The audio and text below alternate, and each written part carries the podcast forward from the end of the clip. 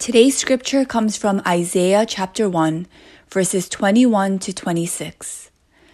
How the faithful city has become a whore, she who was full of justice. Righteousness lodged in her, but now murderers. Your silver has become dross, your best wine mixed with water. Your princes are rebels and companions of thieves. Everyone loves a bribe and runs after gifts. They do not bring justice to the fatherless and the widow's cause does not come to them. Therefore the Lord declares, the Lord of hosts, the mighty one of Israel, Ah, I will get relief from my enemies and avenge myself on my foes. I will turn my hand against you and will smelt away your dross as with lye and remove all your alloy. And I will restore your judges as at the first and your counselors as at the beginning Afterward, you shall be called the city of righteousness, the faithful city. The grass withers and the flowers fade, but the word of our God endures forever.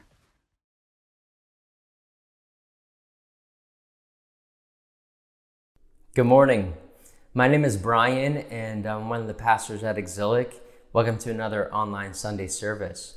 Uh, if you're just joining us, last week we started a new sermon series in the book of Isaiah, and we've entitled it The King of Justice Who Redeems. And I think we need this sermon series and the passage today and the, the rest of the sermons in this series uh, more than we ever needed it before. Because let's face it, there are things that are broken that need fixing, things that need healing, such as racial and ethnic and even gender divisions in our society. And for too long, the modern project told us that all that it would take is our human resolve, our human reason, and our human resources to fight the evils uh, that persist in our culture today. But that hypothesis has been tried and it's failed to a large scale. And the 20th century, with all its wars and famine and fighting um, and corruption, has been just the prime example, uh, let alone the persisting evils of our world today. We can't look to human resolve and reason and resources any longer. We need to look to heaven for the resolutions to the world's most daunting problems. And this passage today tells us that we have a God who hates evil, namely social injustice, and has intervened in an extraordinary way. And that's what we'll take a look at today. And we'll do that in the following three points. Why does God hate injustice so much? Uh, what action will he take to resolve it? And what will his result uh, be from his action? And so, why does God hate injustice so much? What action will he take to resolve it? And what will result from his action? Let's take a look at why uh, God, why does God hate injustice so much? And to get to the point, God hates injustice because it's so vitally connected to another kind of sin called idolatry. And according to one commentator, this is the first place in Isaiah where you see the clearest connection between those two things idolatry and social injustice. Uh, Matt Smethurst tweeted just recently this there's a reason the prophets so consistently connect idolatry and social injustice.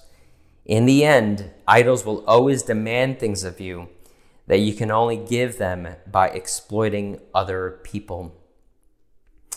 In verses 21 to 23, we'll look at that in a second together. You'll see a series of examples that uh, connects idolatry and social injustice um, in that way. You'll see that people um, in their idolatry, as they worship things other than God for their sense of satisfaction, fulfillment, meaning in life, will require them to exploit other people. That would be the cost for their worship of these false gods. Uh, look with me at verses 21 to 23 now. How the faithful city has become a whore she who was full of justice, righteousness lodged in her, but now murderers. Your silver has become dross, your best wine mixed with water. Your princes are rebels and companions of thieves. Everyone loves a bribe and runs after gifts. They do, they do not bring justice to the fatherless, and the widow's cause does not come to them.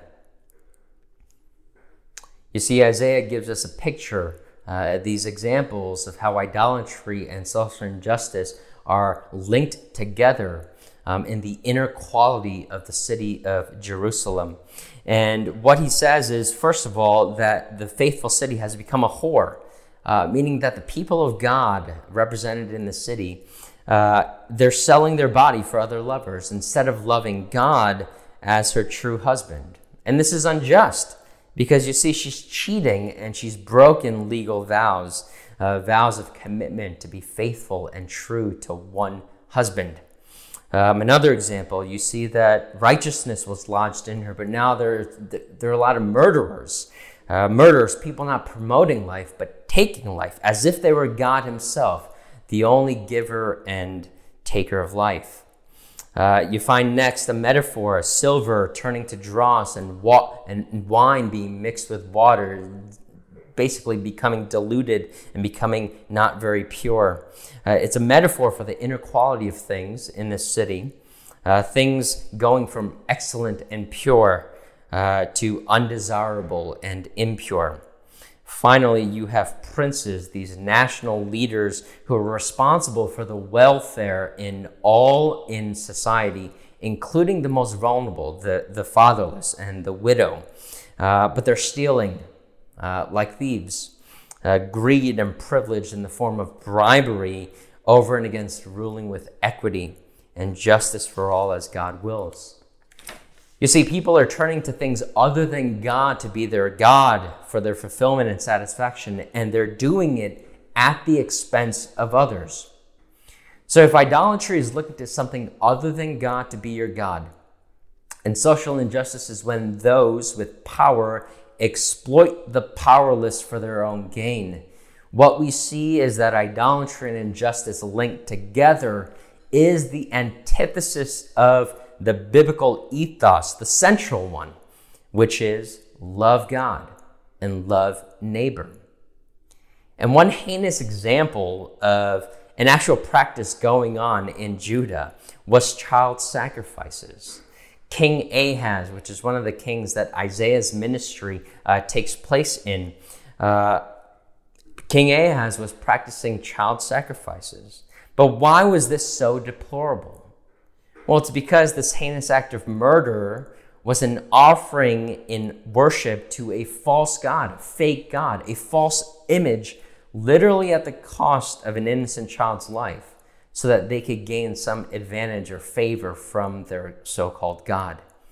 Look, the, the serious issue for God here is that his image and the image that he's put in his image bearers, us, uh, human beings, is not only being lost with idolatry and social injustice, but being vandalized and mocked. Andy Crouch, a Christian journalist, in his book Playing God, says this does God just dislike it when human beings are mean to one another and also happen to dislike it when human beings create false gods? No. God hates injustice and idolatry because they're the same thing the introduction into God's very good world of false images, images that destroy, and uh, the true images God Himself has placed in the world to declare His character and voice His praise whether making false gods, idolatry, or playing false gods, injustice, the result is identical. The true image of God is lost, and not just lost, but replaced by something that purports, often very persuasively, to represent the ultimate truth about reality. The truth about God and the truth about God's very good world is exchanged for a lie. You see why this is such an effrontery to God. It's blasphemy for God because idolatry and social injustice seeks to destroy the image of God.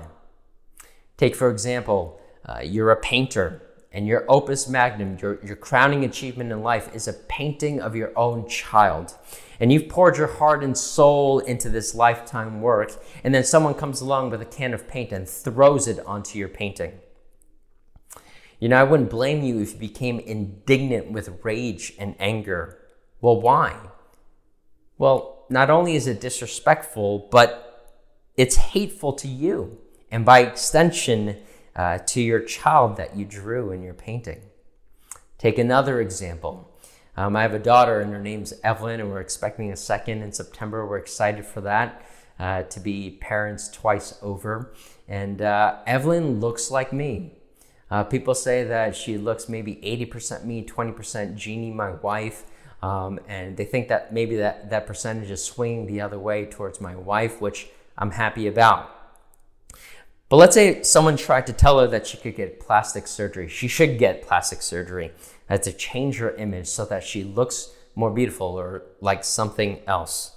Um, you know, I, I think I would lose my mind with anger.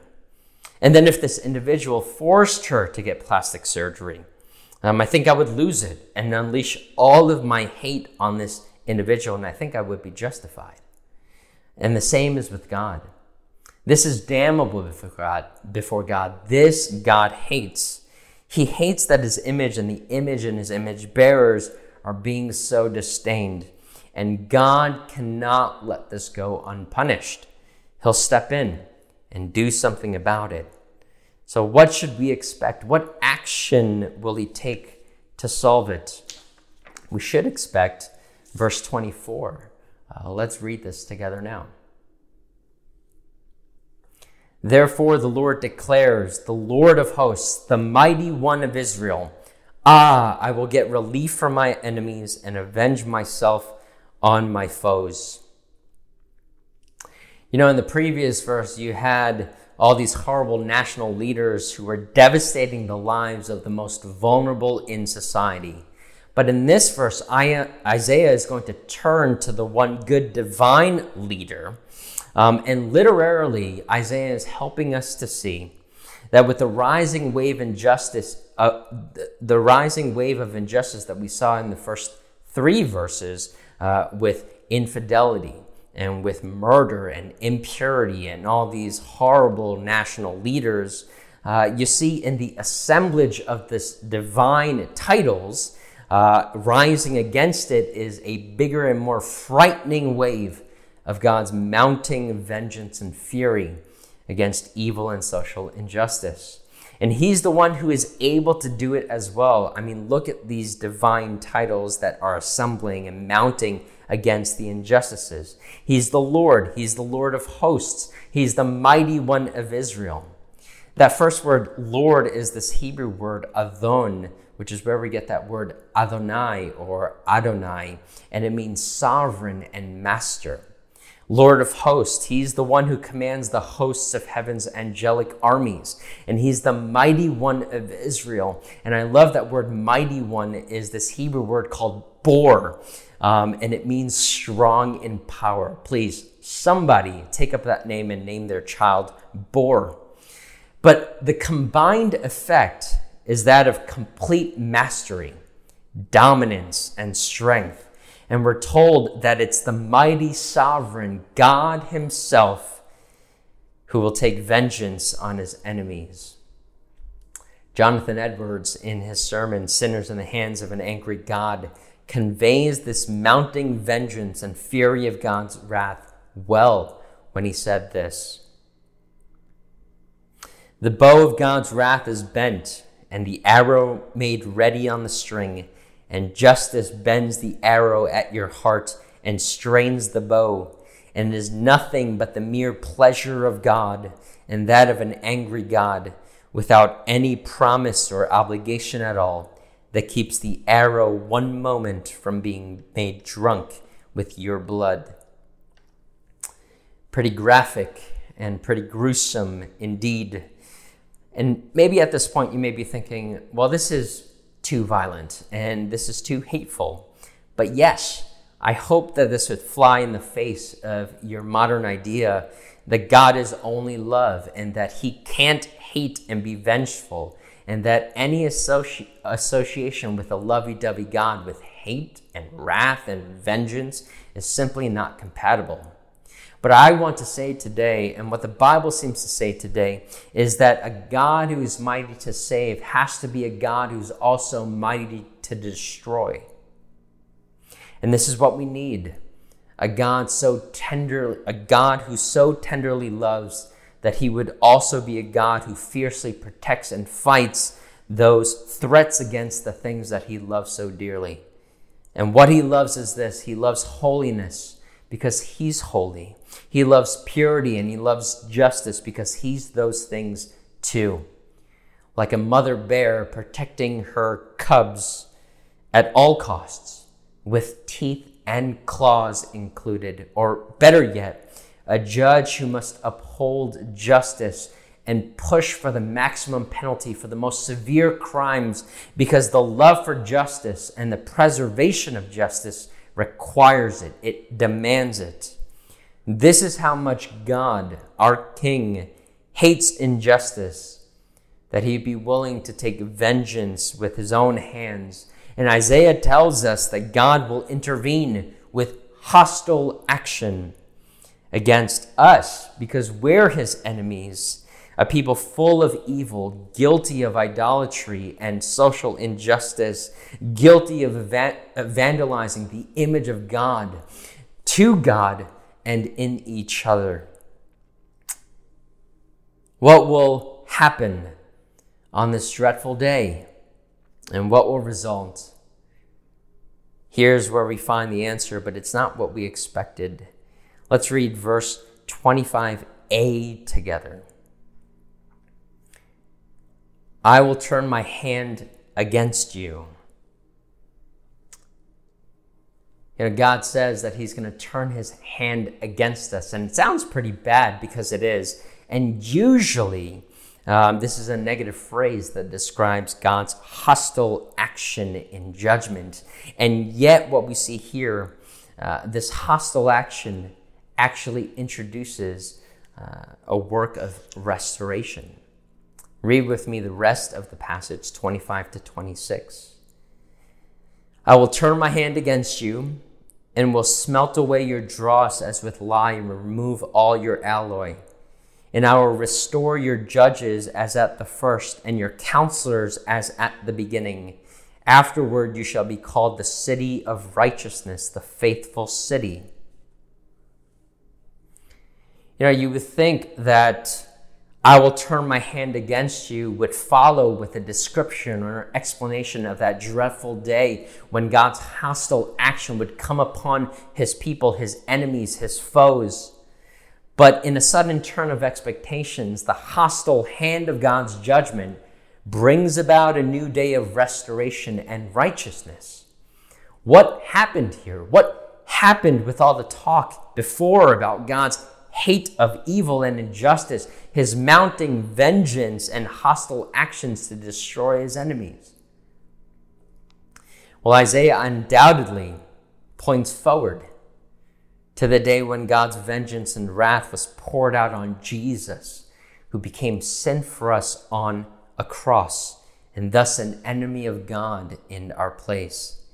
You know, they said he wasn't God when he was, made him a puppet for their rusings and mocked him with a crown of thorns. And injustice, and the injustice of it all was that Jesus was innocent. He was pure. He was righteousness. Jesus, who is the image of the invisible God, we're told later in chapter 53 of Isaiah, became so marred in appearance from the beatings that he took that you couldn't tell the difference between his face and ground beef. And actually, the phrase there is that his face was beyond human semblance. But do you see that this was the Lord's will? That Jesus should suffer and die in our place. Why? For you and me to be forgiven of our idolatry and our social injustice and see the days of restoration that only his suffering would bring. Friends, Jesus Christ was destroyed as an enemy of God so that we could be saved and restored as his children, as his friends. And what kind of restor- restoration are we talking about here? We're talking about total restoration. You see, uh, verses 21 to 26, our passage today, um, is said to be a palistrophic poem meaning that it's written such that it's A, B, C, D, and then D prime, uh, C prime, B prime, and A prime in construction. And so the literary form drives the theological point. And what is the theological point? That restoration will take place uh, totally, totally. For every problem that we see in the first three verses of our passage, we see an equal and opposite resolution in the last three verses. So, A and A prime, you see the collapse of the faithful city, um, but it will be restored as a righteous and faithful city. Uh, B and B prime, where injustice ran rampant um, in the form of uh, murder, uh, justice will be restored in true ju- uh, judges. C and C prime, where the value of silver has degraded to dross. The dross will be purged, it says. And then D and D prime, and finally, corrupt princes and leaders will be replaced by the Lord Himself, the Adonai, the mighty sovereign of Israel. What would total restoration look like? Where every tear will be no more, where death uh, will turn to eternal life, where mourning and pain will turn to joy and celebration. All former things gloriously renewed. We hear the voice of the one seated on the throne in Revelation 20, 21 5 when he said, Behold, I am making all things new. But Isaiah knew under the inspiration of God what he was writing because actually this is an imperfect palistrophic poem, even though this is the inerrant word of God, meaning that Isaiah left out something on purpose. And what was that thing? Well, it was wine. You see, for every problem in the first three verses, there's an opposite and equal resolution in the last three verses, except for one thing wine. We're told in verse 22 your best wine mixed with water, meaning that wine became more like water with delusion. Dilution. But if we're going to see the resolution to this problem, we should expect to see something in the, in the text like, even though your wine was turned to water, there will come a day when water will be turned to wine. But we don't get that, at least not yet. Because one day the Lord, the Adonai, the mighty one of Israel, would come and fulfill this passage by literally turning water into wine. And this was Jesus' first miracle in Cana. And on the night that he was betrayed, he said, For I tell you that from now on I will not drink of the fruit of the vine until the kingdom of God comes the restoration of all things, and the Lord Adonai will do it. And when he comes back, he will once and for all fulfill this passage to the restoration and the redemption and the healing of all things and the glory of all things. Let's pray.